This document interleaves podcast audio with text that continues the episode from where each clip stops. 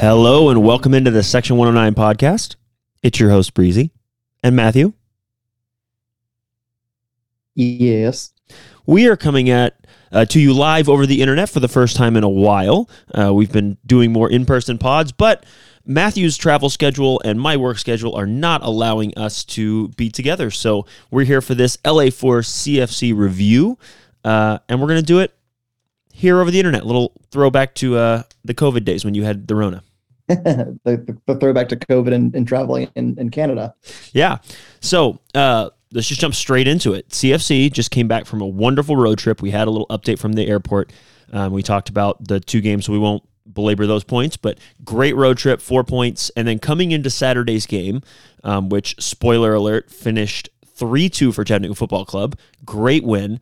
Uh, it was a very very nerve wracking time I think for me because this felt to me and I would I love to hear your opinion on this like a trap game like a potential trap game where we came off of uh, a tie at Cal United which was a great result and a win at Albion which was also a great result and it was like well uh oh like what is gonna what could we come down? Could we have another Syracuse away where we are just not up for it and maybe gassed from the travel and whatever else since the guys got home at like 1 a.m. Friday morning.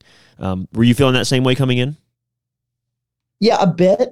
Uh, I, I, thought the energy was really, really good uh, throughout the week. I mean, obviously, we saw the guys a couple of times uh, during that road trip, and um, I, I was I was mostly worried that we would get into ourselves into a situation where we'd get back in, in, in front of fans at, at, home and be a little bit comfortable and not really stick to the things that made us successful on the road trip.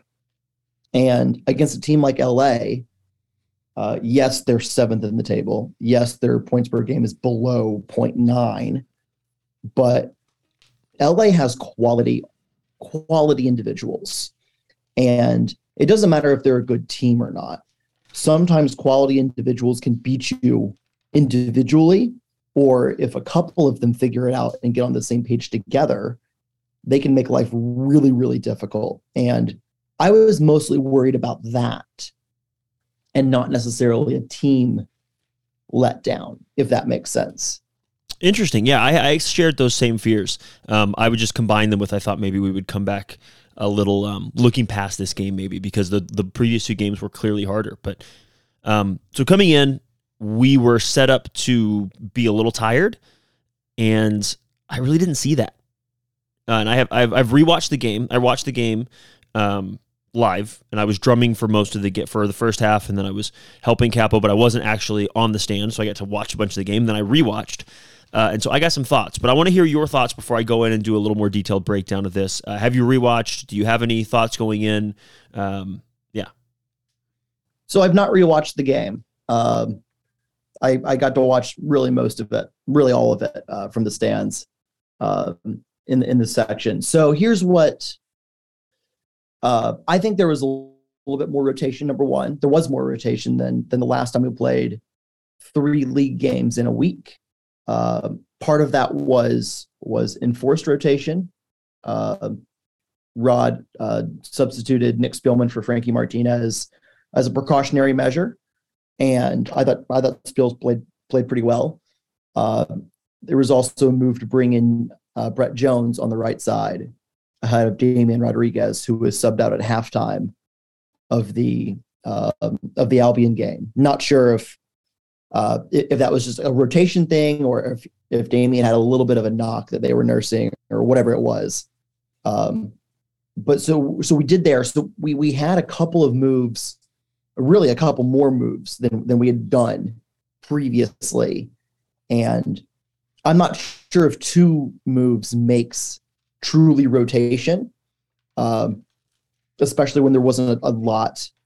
Um, in the, although Brett was pretty fresh, I will say Brett was very fresh, uh, considering he was a sub against Cal United. He was a halftime sub against Albion, so he was he was coming in more fresh. But other than Spielman, everyone else was just all the same starters. And uh, so that that part was interesting to me. And then as far as the game goes, man, uh,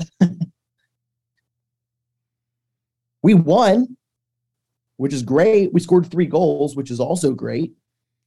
Uh, we saw a very well executed, uh, dangerous, dynamic attacking play in the first half. Um, Marcus's goal, that the whole setup to that goal was good.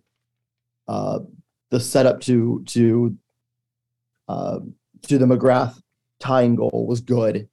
Um, the Cerro's go ahead goal at the end of the first half was was honestly like a great ball by McGrath, although a little bit too far. Uh, Jonesy making a great individual effort and Cero making a great individual effort to just beat people to the ball and then and then smack it home. Uh, and all those things are good. Um, and I, I, thought we were we can. I thought we did a, actually a good job defensively containing LA, not letting them get opportunities to go downhill, save for one time, uh, keeping numbers back, uh, keeping keeping the ball in front. Um, with a couple of notable exceptions, the second goal being one of them. Um, and and I'm gonna I'm gonna bring up one thing here that is a uh, that is a, a reoccurring problem with this team, uh, which is defensively sometimes they just aren't interested in one particular moment, and that one particular moment seems to bite us. Uh, and and I think that's that's the corner uh, that LA scored their first goal on, and I I think it's great to score goals. It's great to to be exciting. It's great to be dynamic. All these things matter. All these things are good. These things will take us, I think, continuing to play like this offensively. I think these things will take us fairly far.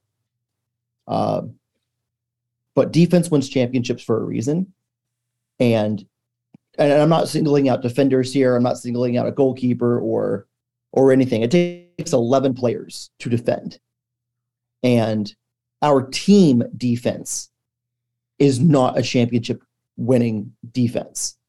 Can they be? Yes. Have they have they done have they shown that they can in the past? Yes. They've had some pretty good runs. Uh, but scoring seven goals, getting seven points, and three of our toughest games, and probably our, our, our toughest three game stretch of the season. Away to Cal United, away to Albion, home against LA Force. Uh, I think it's the toughest stretch of the season. Seven points and seven goals from those three games is good. But we also gave up five goals, uh, including blowing a, 2 0 lead. Um, so it's a mixed bag for me.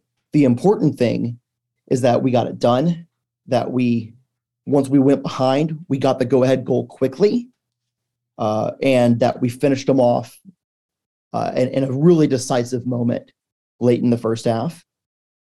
And then we held we held firm. Probably should have had another one. Uh, Marcus had one off the off the bar. He had another one that he chipped the goalkeeper and it bounced and hit the bar.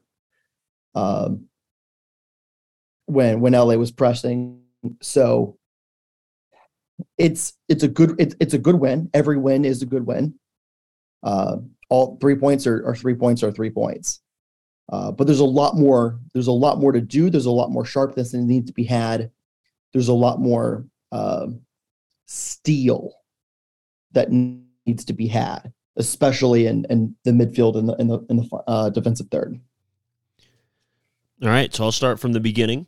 Um, we start from the first minute. Uh, chance for LA. Rich blocks it. It's a solid chance. It's actually a pretty good chance.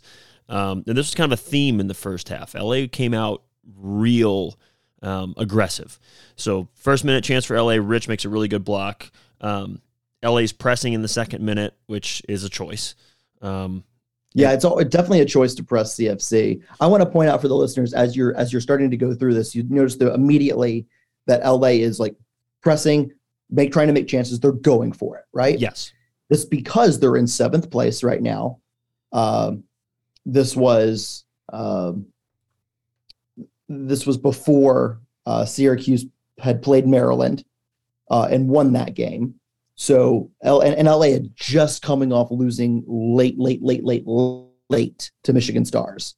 Um, like this is like this game for for LA is a huge, huge one because they've got to get they've got to get points. You could argue they needed this win a lot more than we did. Um, not that we don't need we didn't need the points. We certainly did to try to tie up uh, second place, and we've talked about points per game is now the metric. So we need to get that second place, get that bye, and then get that home semifinal.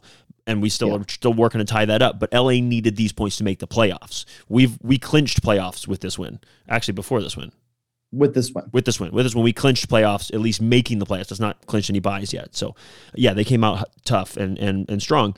Uh, minute five, though, we had a very good short corner. It's just out of bounds, just out of reach uh, on a cross that comes to nothing because it's out of bounds and they, they call it out of bounds. But uh, we were already dangerous minute five. Uh, minute seven, massive chance for CFC turns into a goal. Um, it's just a little, it's nice bit of interchange. And Travis Ward doing the Travis Ward things we haven't seen him do uh, since his injury. But he was a wild card in the best possible way. And he came forward and he took one nice touch around a guy.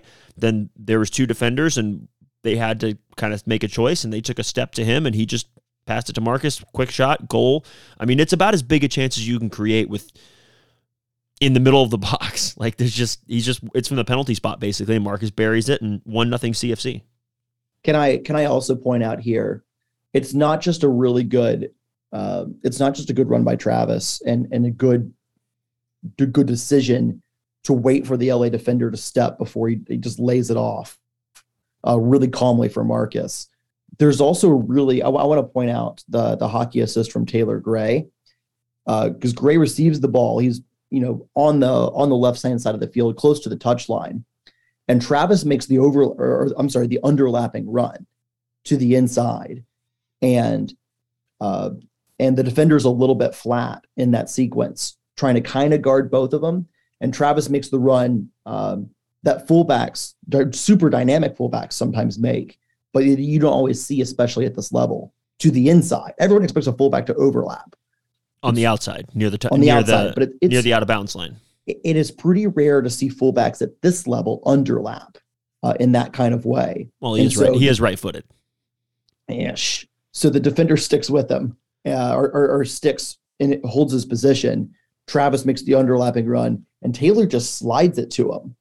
The little a little casual slide rule pass and that's what starts Travis's move with the ball roll, and then he's and then he's had dribbling into the box, carrying the ball into the box, uh, is especially from from the top of the box, not from one of the sides, very good indicator that your offense is doing something well and we were in, in possession. That's been one of the differences these past three games is in possession. We are no longer just danger adjacent. Um, we're not creating big chances only on turnovers. We are creating big chances from possession, and that was a. It was in the Albion game that we talked about. It was in the Cal United game as well, and it was in this game. Um, so in the tenth and the twelfth minute, we have two bad turnovers from CFC, and both times Rich just cleans it up, which was a theme in this first ten minutes. That's three or the first twelve minutes. That's three times Rich has made just bailed us out. Um, just a reminder that Captain Richard Dixon is a very, very good player and is very important. Uh, minute 13, Marcus draws a foul in the holdup, and I thought this was interesting in this game. Um, we saw a lot more. Uh, we saw four or five, and that may have just been one of their tactics from their center backs, but they were just kicking Marcus, um, but not just kicking him um, during the game, which you know strikers get kicked a bit, but in holdup. And the, this referee actually called it. So we, I think there was three or four times during the game where he got a foul in build up to relieve pressure, um, and sometimes it was a foul to like stop the game, obviously to keep us from breaking, which is not great. But um, it was it was interesting to see and, and, a bit of a theme going through this. Um, Marcus, can I, can I pause you there for a second? In the first in the first game against LA uh, earlier this year in June, Marcus um, was the one that that got. Um, he was the one that scored scored the goal but the way that goal was scored, it was off of uh, uh, ah, shit, I forget exactly how it happened, but it was off a, a quick play of where a striker had the ball or one of the forwards had the ball, and and the defense kind of like rushed them forward, and instead of fouling, the player had time to like send it in behind and start the move. Um, I think it was toward towards someone like Brett Jones, um, and I think LA was wary of that. You've seen us score a lot of goals uh, one against Bay Cities. We've set up a bunch of chances with Marcus getting the ball inside and being able to one touch it out or taking time and then being able to just find a pass. And against teams that are that are putting some pressure on you and playing with the high line, Marcus and distribution is pretty dangerous. And it looked like, and I'm, I think you'll agree with this, it looked like LA was trying to make sure Marcus did not have time to distribute the ball if he came back deep to get it. Yep. Yep, I agree with that assessment exactly. Um, 14th minute, we have a, a, half chance for LA. Uh, it's a decent break and a shot over the bar. We had numbers, but they still managed to get a decent shot off through the numbers. It just goes over the bar, thankfully. Um, and then there's kind of like a little quarter chance in the 15th minute. Um, it's a header down in the box and then like an attempted volley that is terrifying uh, because of how well it comes off. But it's not. It's like a it's a low percentage because of the bounce and it's a low percentage because it's a header down. But boy, that would have been a bummer if they tie it up there. Um, however, that that happens in a minute. Uh, another in the 17th minute or the 16th minute, LA gets a corner. They had a bunch of corners early on. Uh, 17th minute, dangerous cross from LA, but no one's home. Um, so you know we're we're still managing the game at this point, but LA's pushing and and um, well, spoiler alert, they kind of blow their load early on, on a lot of their good chances. The, the second half, they really don't do anything. But the this first half, they kept being dangerous. Um, I have written in this uh, minute 18, uh, Villatoro is a bitch. Um, he was uh, complaining and, and, and fouling and then going down. He's a he's a child and he should be he should feel bad. Uh, 19th minute, another corner for LA. 22nd minute. Um, some sustained LA possession. This was they were mostly breaking at this point on most of these chances, but this was sustained possession, but no chances. It was sterile possession. Um, LA gets another corner in the 22nd minute, uh, and this is the corner they score the goal on. So the corners just kind of add up, and uh, this goal is I've watched it a lot. It's a really really good header um, from a long way away, and um, you know I, I, love you, Kevin, but you, you missed out on the tall lottery because if Kevin reacts in a reasonable amount of time. He steps towards it. He gets his arm up in the air, and it's just looping over his head. And that's one of those things that a six foot four goalkeeper gets to, and a five foot eleven goalkeeper doesn't. Um, and that's that's makes it a tie ball game. Next, and it's not it's not a really good chance though. Like it's a pretty low percentage chance. That's it's a good execution, but it's a low percentage chance, and it's it's a bummer to to kind of concede that way. Uh, and then one minute later, I mean, literally the next possession, they celebrate. Um, next possession, LA comes down. We switch off, as you pointed out, just a little bit. Um, Tate gets beat down the the side. The cross comes in and it hits it hits Kevin, just squirts through.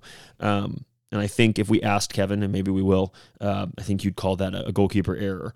Um, it's not easy. It's, it's it's hit pretty hard from pretty close, but I mean he gets both hands on it, just kind of squirts through. Um, then it's 2 1 LA, and they celebrate like they have just won the game in extra time. I mean, they celebrate as if it's the 96th minute and there's one minute to go and they just scored to make it, you know, 2 1 or whatever. They are going after it. And, and Smitty pointed this out after the game when we were uh, hanging out at C- uh, CBC. Like, they were always going to lose this game.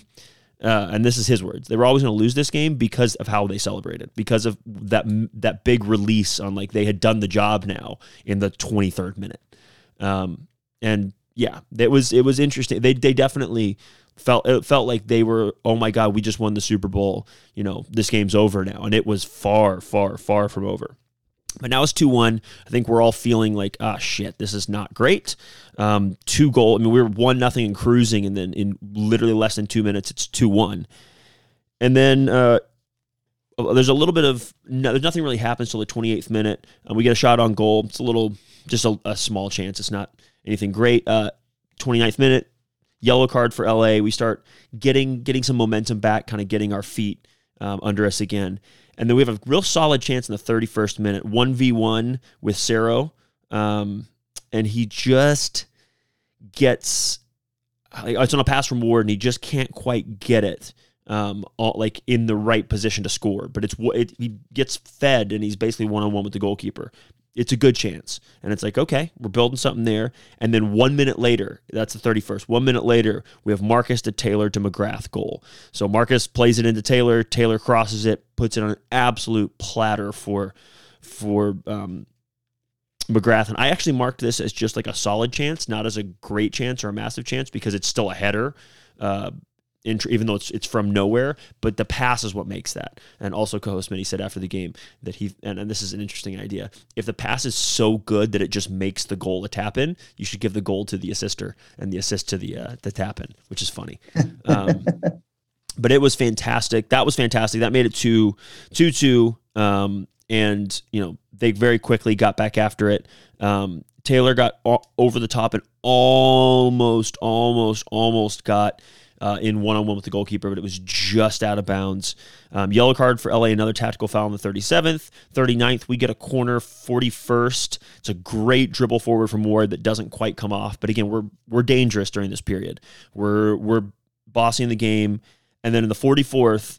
Um, we have a Brett save from out of bounds, just as you described it. It gets played over the top from McGrath. I didn't write that down, but you said it was McGrath. Um, it's just a little bit long, but Brett saves it from going out of bounds. And then Ian is first to react to it. It bounces one time in the box, and he is, I don't know, four yards in front of the goalkeeper and just puts it in the left uh, bottom corner. And there's nothing anybody can do about that because he reacted so quickly and so well. It's a massive chance because he's I mean, closer than the penalty spot. I think one on one with the goalkeeper. He's borderline. He's borderline one on one with the keeper. He is one on one. He is one on one with the keeper like Be, because it, he's like so. There is a defender, but the defender's off to the to his right several yards. I mean, he is looking at he is looking the keeper dead in the eye, and he just you know he takes he receives the bounce because you know the ball comes over the top from almost going out of bounds. It takes one bounce and he just settles it and finishes it all in all in like two touches. Just boom boom and in stop. And we had just like we had just started to stand up for the CFC chance like every the whole crowd is standing. We're about to start the chat as Nugas back and forth and they score. Oh man that was good. And 3-2 CFC and the halftime whistle went you know 1 minute after that or whatever. And so I'll give you the tally from the first half. Um, LA Force had uh, one solid chance that they did not score on, and kind of four like measly like I I, I write them as quarter chances. I don't know what you want to call them, but like they're danger adjacent. But they scored off two of them, like two goals that are pretty soft to be honest. Um, we had two massive chances, two solid chances, and one like kind of quarter chance.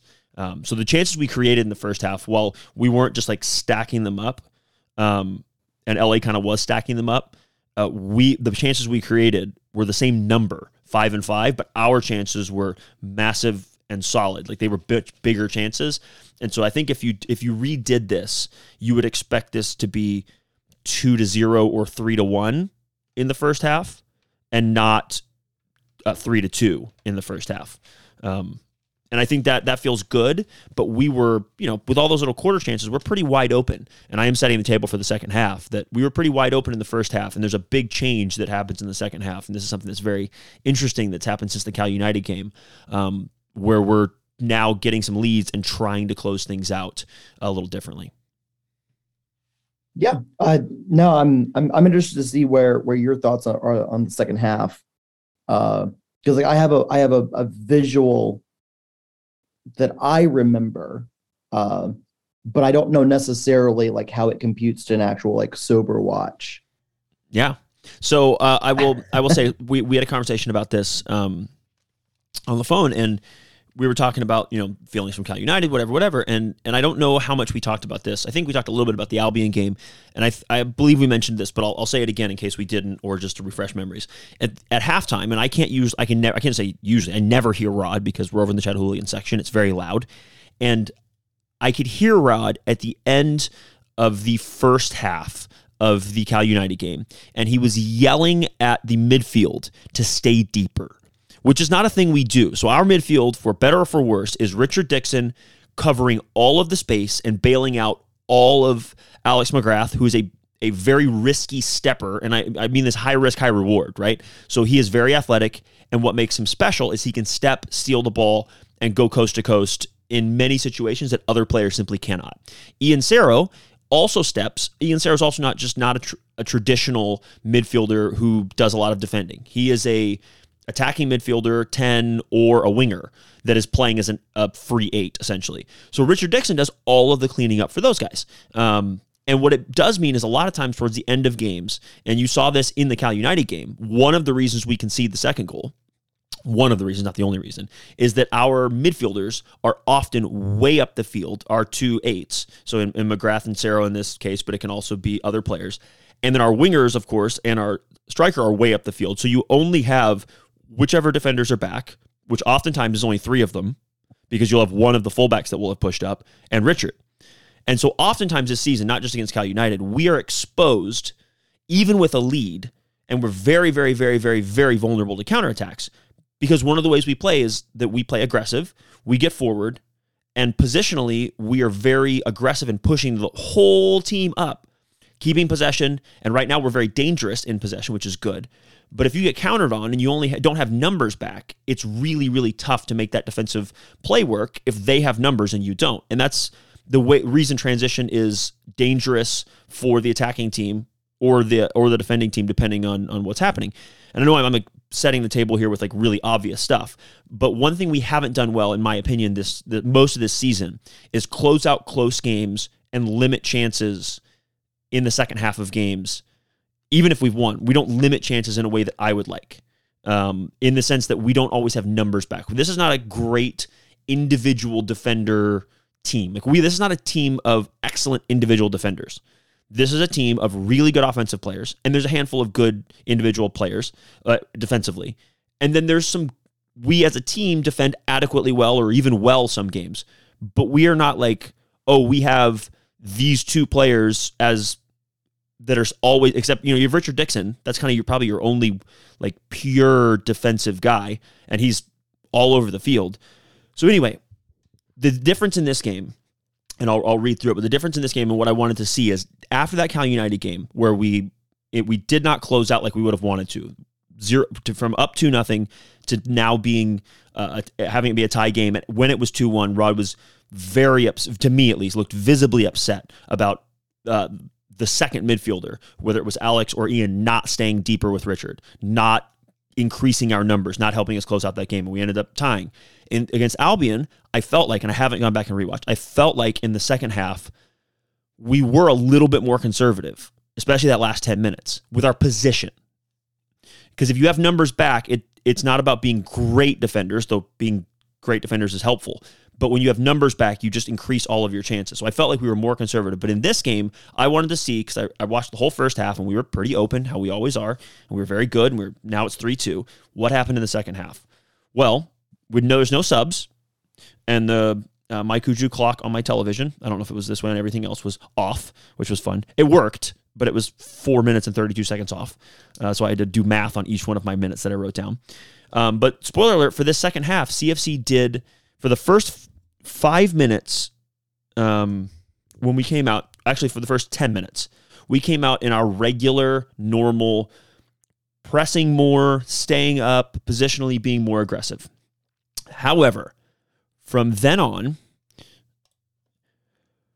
from then on, we were much, much different. So I'll kind of go through this. We in the in the 46th, um, uh, we have a, a, real terrifying moment where a poor pass out to Richard puts him under pressure and he passes it back straight out of bounds. It might have been his only misplaced misplaced pass all game, and it's like, ooh, that's a little that's a little nervous. Uh, 48th minute, we get a half chance. Um, it's a Brett cross to Taylor in transition, and it just misses Taylor. But had he been able to hit that, it would have been because he was between two defenders and running. It would have been him one on one with the goalkeeper. He wouldn't have been able to take a touch. He needed to hit it first time, and it's just a, just off. But it's a it's a decent chance. Um, I, I marked it down as a half chance. Uh, 50th minute, Marcus draws another foul and build up to release pressure. Now, in the 54th minute, here's what I have written down. We started sitting deeper. Um, the front three was providing light pressure, and occasionally one of the midfielders was joining. So Cerro would join the pressure, which is very normal in our press.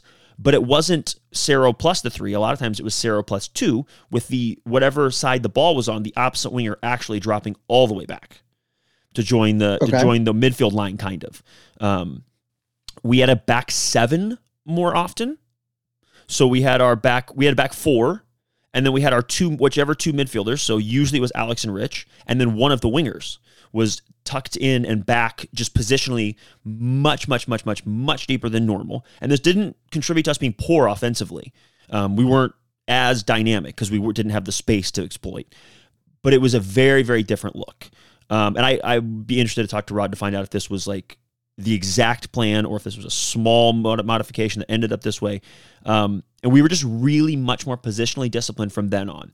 Um, you know, if you ever see somebody like in a game, especially in like Spain or Italy, where like calma, calma, like they're calming everybody down, like being like, hey, let's relax, let's like let's stay back, let's be smart. Like that's how it felt the whole time. Um, so it was it was that was very interesting to me. Um, what else did I write down here? We were just more pragmatic in possession as well. We started going long with the ball when getting pressured, um, as opposed to taking the risky short passes. Not that we never took any risky short passes, because our our game is risky short passes, triangles.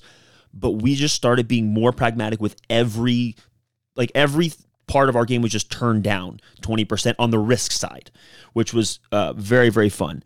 Um, we were playing some long balls that ended up dangerous, um, but we just did not play any short passes that were um, super risky. Played a few, but not not like we normally do. Um, I can't read some of my um, some of my writing here.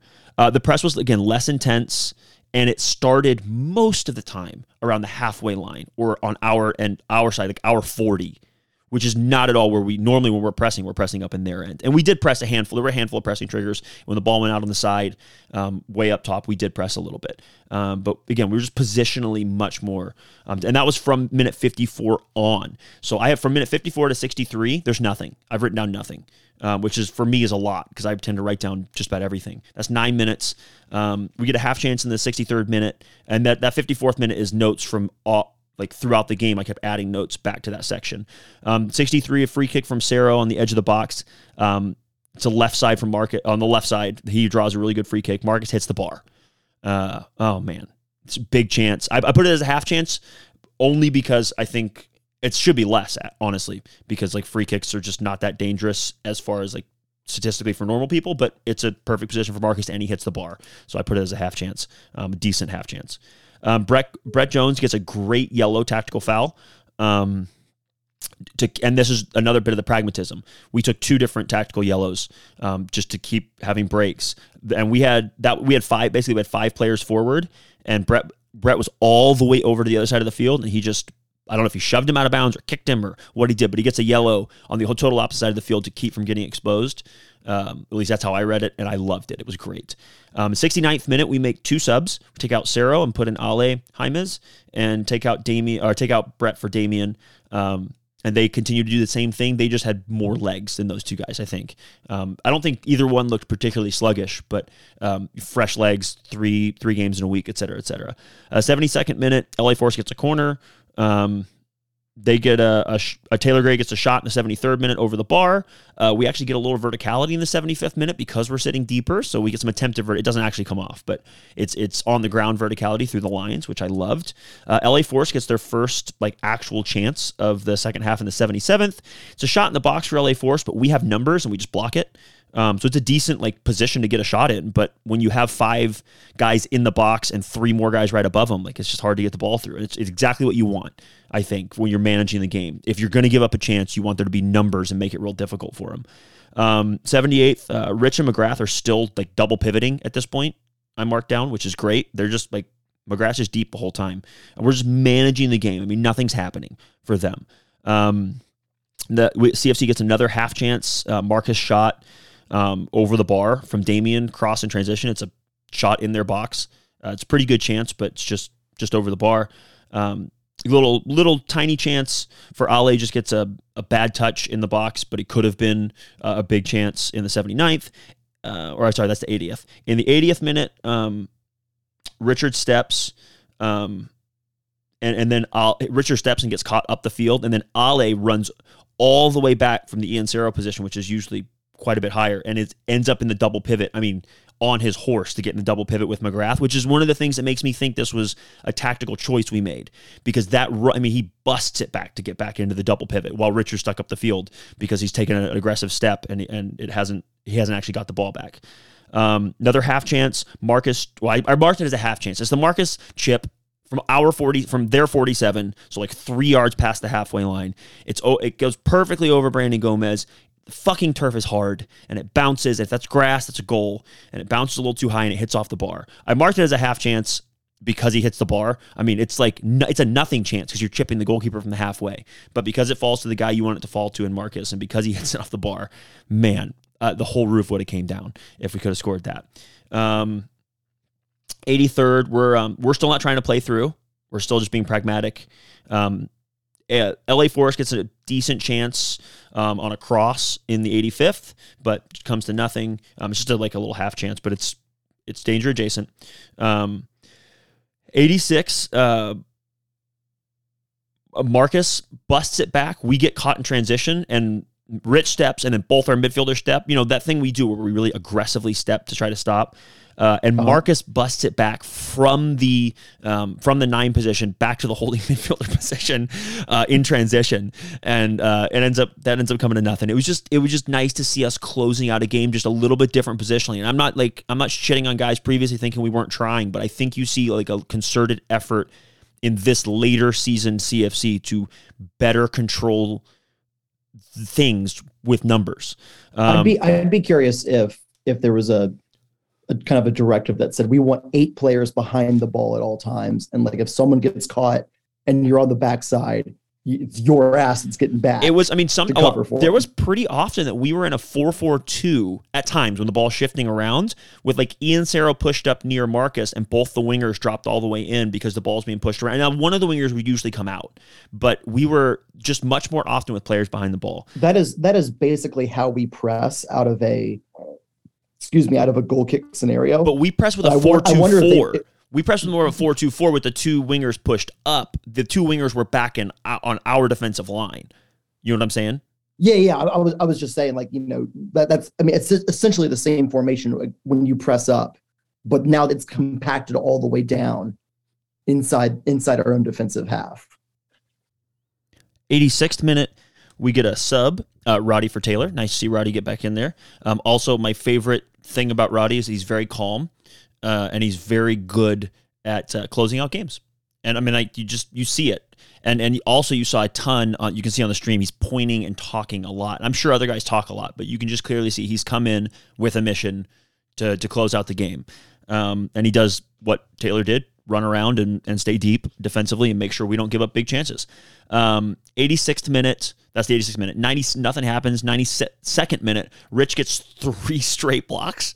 Uh, these are not like we're back in the box and like one is off of a throw in and then they try to cross it and Rich blocks it. And then they try to do something else and Rich blocks it. I mean, he literally just steps out. He steps three times in like a span of 25 seconds and he blocks all three. And the entire rest of the team is in there. It was just, it was Richard Dixon being Richard Dixon. It was great.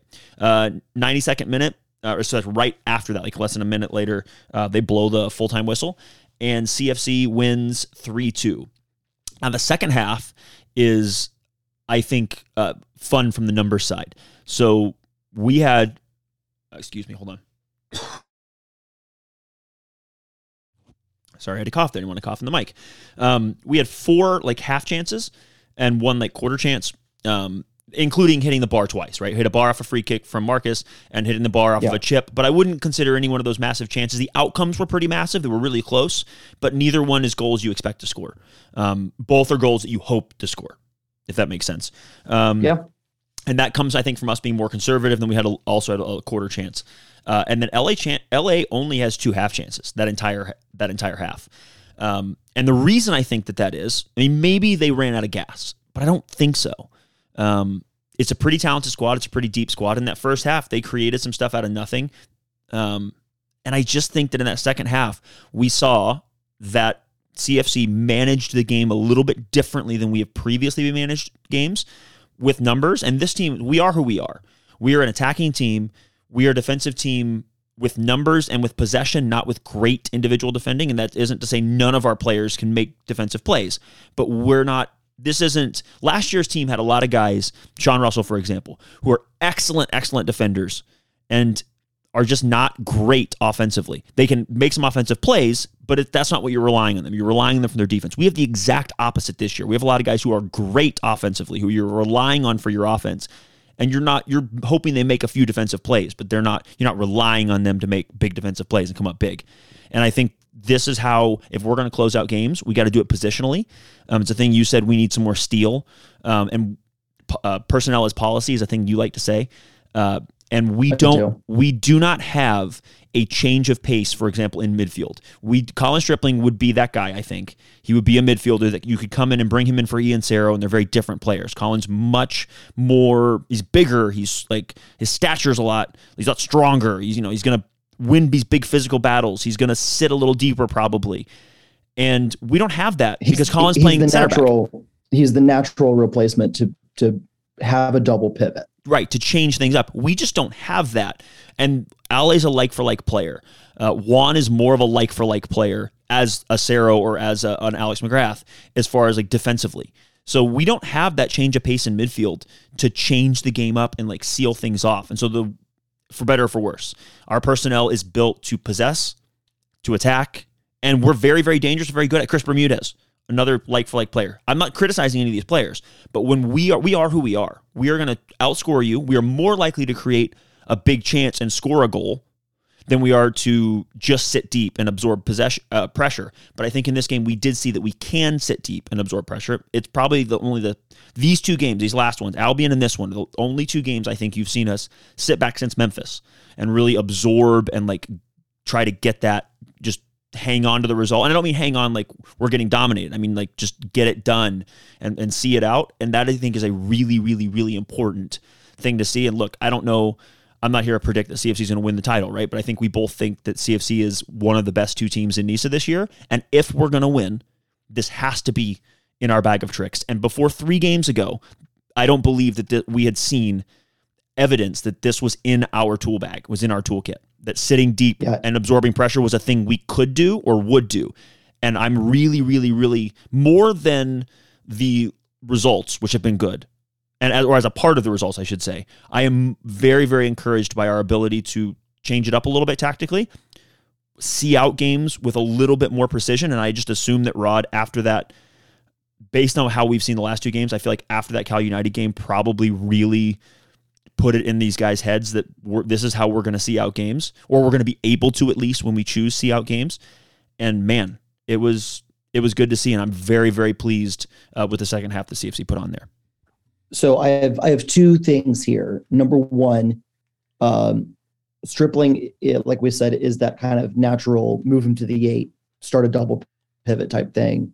Uh, one thing that we did see at the end of the Cal United game away and the um, and closing out the Albion game away was that uh, we brought Nick Spielman in to be that double pivot uh, for the last the last few minutes in stoppage time now, and Cal United, we had already given up the second goal. it was already a tie game. That was a move to ensure that we did not give up anything else, um, and and and and close that game out from the perspective of, of keeping a point. Uh, we did it in the Albion game to keep the win, and um, that option was not available for LA Force because Spilm was already in the game, paired with Stripling. Because and Frankie uh, and was injured, were, and we, and we were holding Frankie out. So, uh, from that perspective, I think you've seen there's there's already a shift and a desire uh, that this is going to be something that's going to happen going forward uh, in terms of closing games out with an actual uh, a, a, slight change in personnel to to finish the job. The second thing I think is really important, and and, and this contributes to why another reason why LA's attack was pretty inept in the second half is they took off their best fucking player, man. Their best player, their best attacker, their leading scorer on the season was playing left back. He's the guy who scored the second goal. He was playing left back, still scored a goal. And then they took him off at halftime. Figure that one out because I can't. Thanks. Because I can't. Thanks. That's that's all I got I, to say about just, it. Thanks. I just don't know, man. Yeah, I I'm with you. I'm with you. So, uh, yeah, I think that's basically all I got. I just I think the deep dive was was warranted on this game, and I I hope um, going forward. This is the stretch run, man. This is we've got four games left, and then it is playoff time, right? Plus a friendly. Yeah. Four games plus a friendly. Um, and in that friendly, I expect to see very similar to Metro Louisville. Um, I think you'll see a few guys maybe get some minutes that um, maybe need them, like the starter got rotation guys that maybe haven't got some minutes if somebody needs it. But in general, I think we'll see a highly rotated squad. And I expect that, you know, we might lose that game. And I won't be upset if we do, assuming we're going to the playoffs trying to get healthy. Um, just putting that out there now. But I, this this stretch from CFC, we are who we are now. Like this last four games, we want to come in hot but we I don't think we're going to see. I think we're too late in the season to see any sort of big shift. But we have seen the shift the last three games. For our hardest stretch, our offense is generating chances in possession, not just in transition. That's good. And we are generating um, we are changing up. We're generating chances in possession, and we are changing a little bit of how we close out games. And that is probably what we're going to see as the recipe uh, the rest of the way. So the games still left are two games away against Michigan Stars, one game home against uh, Flower City, and who am I forgetting? One game home against Albion. One game home against so that Albion game is massive. The two obviously the Flowers we can't drop points against Flower City. Gotta gotta get that win. And then I've penciled in to be honest uh, two draws against Michigan Stars just because that's what uh, that's what the the last two results have been. Um, but we're in a really good position. We control our own destiny. Getting that by, we we still can't catch Cal United realistically, and that's fine. But let's let's get that second let's get that second place, which is which would have been winning the East, by the way, which would have been exactly what we had set out as a as a goal preseason. And then let's get that by, get get into the semifinals. Then you got to win two games to win a title. Yeah. Uh, do you want to do something a little bit more uh, a little bit more lighthearted and then go through some stats Let's do uh, it. to kind of catch people up on on where we are. Uh, so as you were going through the the kind of minute by minute uh, track of the game, I went ahead and pulled up on the NISA website the match center for for the match, just like I could follow on, along a little bit as well. Um, because I didn't count, I didn't count shots, I didn't count possession, I didn't count any of that. My my way, as we talked about before, is like great chance, massive chance, kind of the same thing. Like good chance, like something that should have like probably it's a good chance, and then like half chance, quarter chance, or nothing. So my it's very much a me thing, but it's just me how I feel about the game. So I would love to hear the real stats. Is what I'm saying. Well, okay. If you want to hear the real stats, you can't go to the NISA website, which is what I was doing. Uh, and I only say that to note that uh, for our three goals, uh, there were two goals that were given assists. Both of those are incorrect. And there was one goal that was not given an assist, which is also incorrect. Um, yeah, I like. How are you? Like, how are you supposed? How is this supposed to work? It's embarrassing. Uh, and, and another reason why NISA can put out whatever stats they want uh, throughout the season. The club uses mine, and the players use mine uh, because my stats are the gospel. Because NISA's full of shit and always has been. Wow. So this is Uh, this did not go where I thought it was going to go. Yeah, sorry. No, no, I'm I'm Um, fuck Nisa for sure. So we mentioned we mentioned that you know Marcus's goal was an assist from Travis Ward. The hockey assist goes to Taylor Gray. Uh, the Alex McGrath header uh, that was a Taylor a Taylor Gray uh, assist uh, via a nice pass from Marcus Naglestad for the hockey assist. Ian Cerro's goals that great that great save by Brett Jones, um, and the and the ball coming out by by Alex McGrath. Uh, over the course of the season, the entire season. Uh, this is from regular NISA regular season games. Uh, it also includes the Independent Cup match and it includes the Metro Louisville match uh, because we we count all games, uh, essentially all games that that are allowed to have fans. Uh, this and to play with regulation include- rules.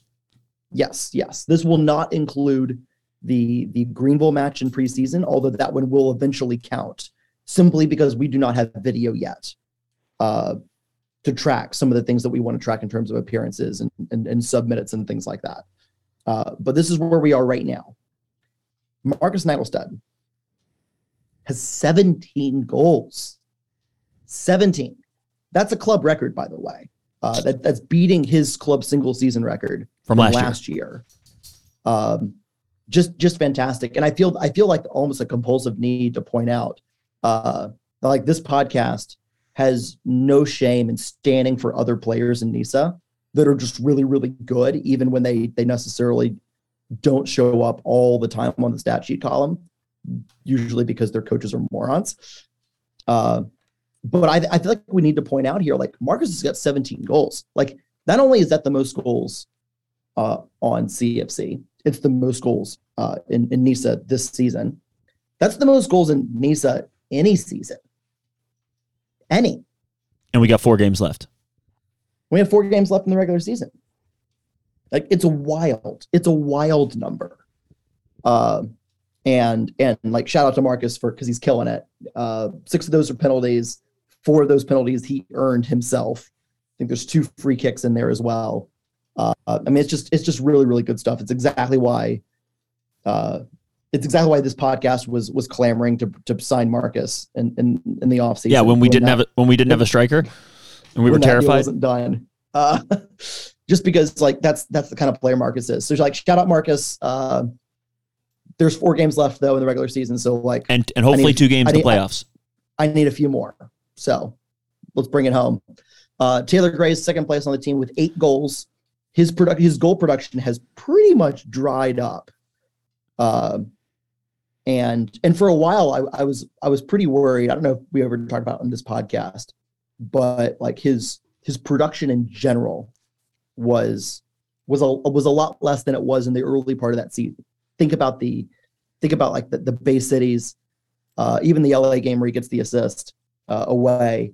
Uh, you know that Syracuse game, like he went on a freaking tear uh, in in kind of like June, you know, the end of May and June, and uh, what's really really cool here is Taylor, Taylor has not scored since uh, since the uh, the game winning goal.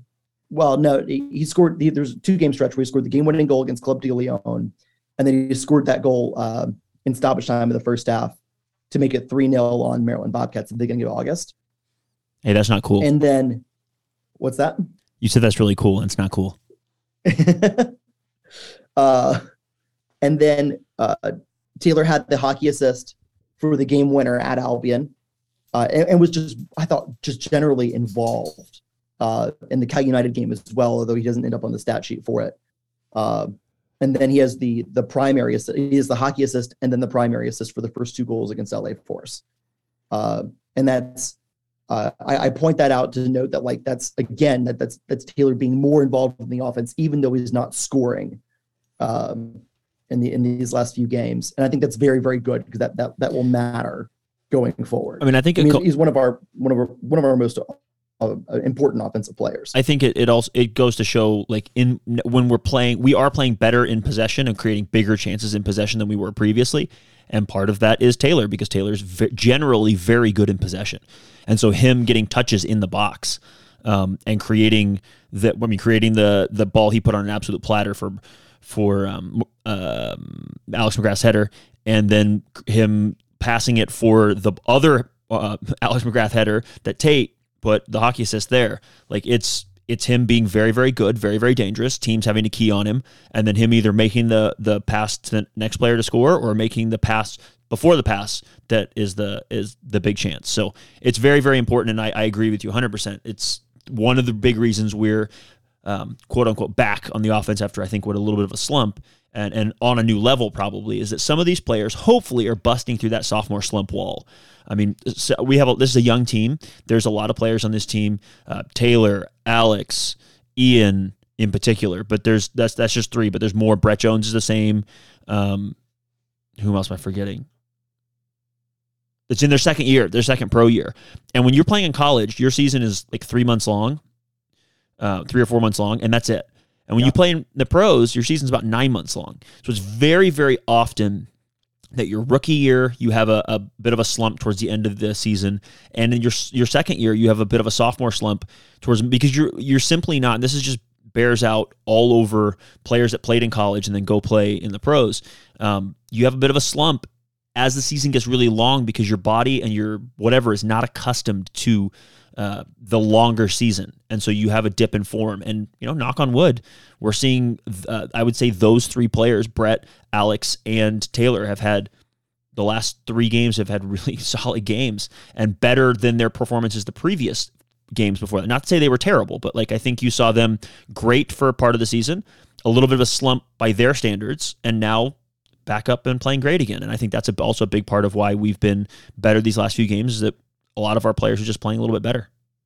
Yeah, I'll, I'll point out third in the uh, in the goal standings is Alex McGrath with six, um, and uh, and then Ian Cerro's got four, and then and then everyone else is at either two or one. So for the rest of the um, league, uh, who's uh, Josiah Romero is he have? No, no, it's Diacate. Diacate has. Yeah, it's Diacate now. Uh, I can pull up the. Uh, let me pull up the. Pull up the. Here. Pull up the the to- NISA totals. I think this is interesting, and we're not done with the season. We're not counting our chickens before they hatch, but it's so just Marcus interesting to see where we are right now.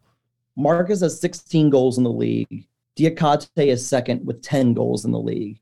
Darwin Espinal's third with seven, and then uh, Taylor Gray, Caleb Jackson, and Tony Lopez are all tied at six goals in the league. Uh, and then the next the next round with five is uh, Juan Louis from Syracuse, Alex McGrath, Omar Nuno, and then Edwin Rivas Jr., uh, LA's LA's player uh, who scored against us. It's pretty wild that we have three of the we'll just say top ten since you have some guys tied there. We have three of the top ten scorers in the league, um, and by far the number one. It's it's fun. Yeah, no, it's fantastic. Um, the assist column at, on the NISA website is is useless, uh, as I kind of mentioned earlier. It's just absolutely worthless. You're lucky if the goals are right, and they weren't for a while this season. Uh, so let's go through let's go through our kind of top our, our top three here. Marcus has 17 goals. We mentioned that already. He has seven primary assists. Um, that is remind people the difference between a secondary and a primary assist. Primary assist is, is the pass. Is the regular. The it's it's what most people think of as an assist yeah, we we I like to break out hockey assists or the secondary assist just because I like seeing the pass before the pass. Uh, I think it's an underutilized conversation piece, and so I, I like I bring it up more than anybody else does. So Marcus has got 17 goals, 17 assists. Taylor Gray has eight goals and two assists. Uh, his assist for for McGrath's goal against LA uh, was his first true true assist of the season. Uh, his other assist came from the other, yeah, the other LA a match uh, where Jonesy crossed it into him. He shot, goalkeeper saved, and Marcus rebounded, which still counts as an assist. Uh, third in goals is Alex McGrath with sixth. McGrath has also five assists this season. He's second. He's tied for. Uh, he's tied for second place in, in, in, primary assists with Brett Jones, who has five. Uh, Brett adding to his total against LA, and um, and yeah, speak, speaking of Brett Jones, I want to I want to go here for a second because Brett Jones has five primary assists this season. He has four hockey assists this season, and he's got one goal. Uh, although he scored in the Greenville game, we'll eventually add that in for the official numbers.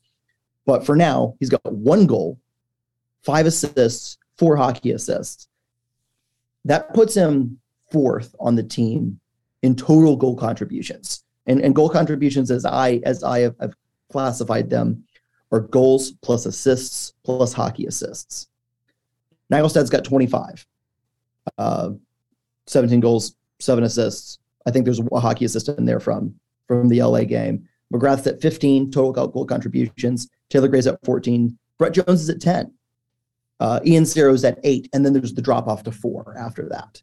Um, and that's our front five, by the way. The yeah, guys who play the our, most minutes in our front five. And right, our and our, our two not, wingers is, are I'm just saying that our two wingers, our striker, our uh, and our two free eights. Yeah, I mean, like this makes a lot of sense when you think about it, especially when there's not traditionally with with Rod this season. There's not been a lot of like a ton of rotation. Like these are the guys. These are the guys that do the things, uh, and that bears out that bears out in, in, in the stat column. Uh, it's just it's just fun to see. Um, I think if you want to know um, the next round of I'll only do the next round of four on goal contributions. Damien's at four, uh, Chris Bermudez is at four, and Travis Ward's at four. So that's a nice that's a nice little look in uh, on on on the stat sheet. So coming up next for for CFC, they've got Michigan Stars on the road in Michigan on Sunday. That is September the 18th. It's a tough game. Uh, that's a big game uh, it's a big game because every single game at this point in the season is a big game. It's also you're playing the. Um, are they fourth now because of that? Uh, because of that Albion win against Michigan Stars. You talk about the game, and I'll I'll look it up. Okay. Uh, in in any case, uh, it, it's it, it's a big game. It's going to be difficult. Michigan Stars do not let things happen easily. Uh, our offense has, has, has obviously, been more dynamic. We've talked about that. And I think that's going to uh, I think that's going to benefit us, assuming that that type of offense and, and, and dynamicism remains in the uh, Michigan Stars game. But it's not going to be easy. And Stars are going to try to make it hard. They're going to try to uh, do what they always do, like keep you from scoring, try to get a counter, try to get a set piece, uh, something like that. Uh, they they they just try to keep themselves in the game. And if we can get a uh, if we can get a, a, good bounce, a good break, maybe a free kick, uh, maybe, maybe, one of our maybe we, an maybe an, a, a classic CFC early goal, something like that. If we can break the deadlock, especially early, but really at any any time to break the deadlock and to go up 1-0 against Michigan Stars, they will come out of their shell. They will be left open. And when they are open, uh, number one, we are more dangerous. And number two, they are not very good playing out of their shell, like tr- truly out of their shell, pushing numbers forward. And I think it'll be a big, uh, it's it's going to be a big test. Uh, we talked about it after the last Michigan Stars game that we played. Um, Rod has played them uh, as the coach of Stumptown three times and as the coach of CFC twice. All five of those games ended 0 0. Um, and does that does that necessarily change on on Sunday? I don't know. I have no idea. I, I, I we've been the better team in the last two games. We should have taken point more. We, we should have won. Um, the last the last two games just based on if you did the XG model on it. Especially the last but game, like, we it, absolutely dominated. But it but it wasn't like we created, you know, three goals in XG against them. Like it was it was tough. Like one of those, like one of them should have fallen probably, but that's the nature of soccer. Uh, I will I will point out that while the Michigan Stars game uh, is a big game and three points are, are, are needed, uh, because the Michigan Stars play more games and because we play more games than someone like Albion, uh, our game with Michigan Stars does not. Uh, its value in terms of points per game is a little bit less than the game that comes against Albion at the end of September.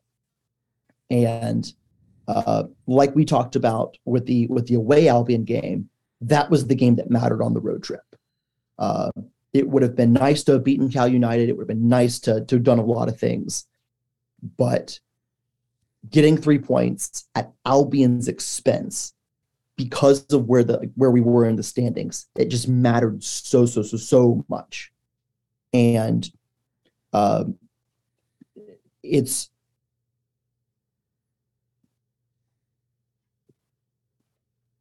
the, each game matters, but some games matter more than others now in the standings. Yeah. Yes. So now, I, what what will also what also is critical here, I think, to point out is we'll had a, we'll have had a full week rest uh, between LA and Michigan, and we'll have a full week rest between Michigan and Flower City. So it, it's not like we're going to have to worry about rotation. We're not going to worry about like, it'll be our best eleven playing against whatever they put out there, and I am confident in the group of guys on the field. I'm confident in the coaching staff that our best 11 can go up against anybody in this league and can give them a good game, even when we're not playing well. But when we're playing well, I think we can beat anybody. And I think you've seen that throughout the season. When we play well, we uh, we we can compete with anyone. I mean, hell, we beat we beat Memphis in the Open Cup, and they're still sitting second in USL Championship in the East. Yeah, I agree. I will give a couple notes to add to your, your points here. Um, Michigan Stars sit fourth in the table. You were correct. Uh, 1.59 uh, points per game. Um, and Albion uh, sits third with 1.64. Uh, Michigan Stars played 17. Albion has played 14. So Albion has room to move up or move down depending on how catching up some of those games go. Um, Chattanooga sits at 1.95 and Cal United sits at 2.40. Um, Cal United has played five less games than us. Uh, it is extremely unlikely that we we catch them. I, in fact, I don't. I think mathematically, technically, if they lost all their games and we win all our games, maybe we. Te- but realistically, we're competing for second place there. The the thing that I find interesting looking at this, um, the one piece of the NISA website is actually very good, which is just like the standings bar because it has some yes. some nice things right in front of you. Is that w- you can see who's good in this league by the away record. So Cal United is 7 0 1 away. They're 4 and 3 at home. So they haven't lost at home. They're four four wins, three draws at home. They're very, very good. Away, they have seven wins and one loss. On the road, for us, we are six wins, three draws, one loss. At home, we are five wins, three draws, and two losses, which is interesting. We're not quite as good at home. I don't know why. But we have positive records at home and on the road. And everyone else on the road, one other team in the league, Michigan Stars, has three wins total on the road. We have six.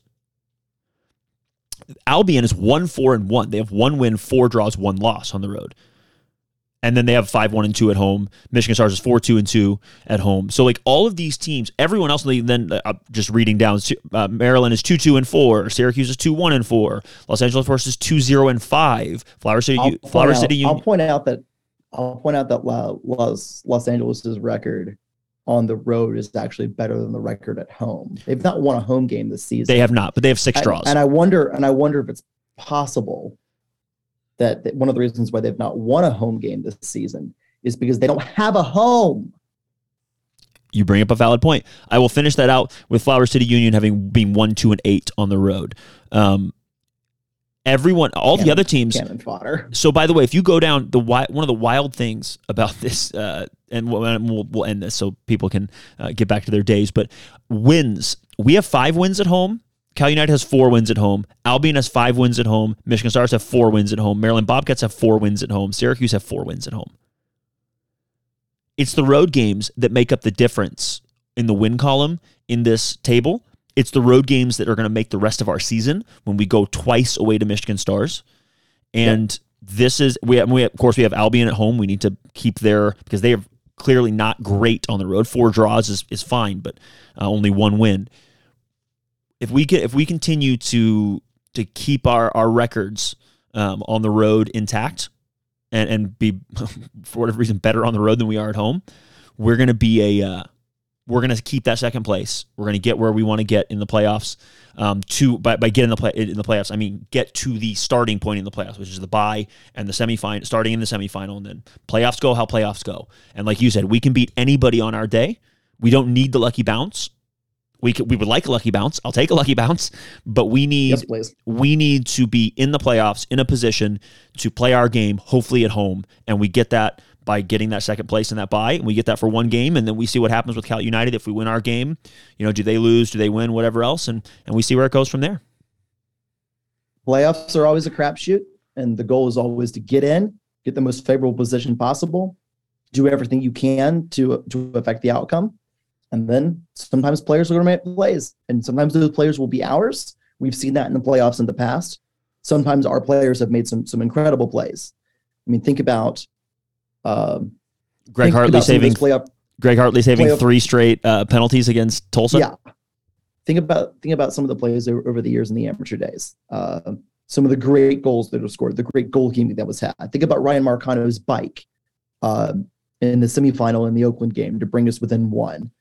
Uh, some players make plays sometimes. We've we, have been the beneficiary of some great plays in the playoffs. We've been on the other side of things in the playoffs, um, and that's just what happens. And it's all about getting there and getting in the best possible position, and then you let players make plays. And and playoffs are, are an undeniably cruel way of of deciding a champion.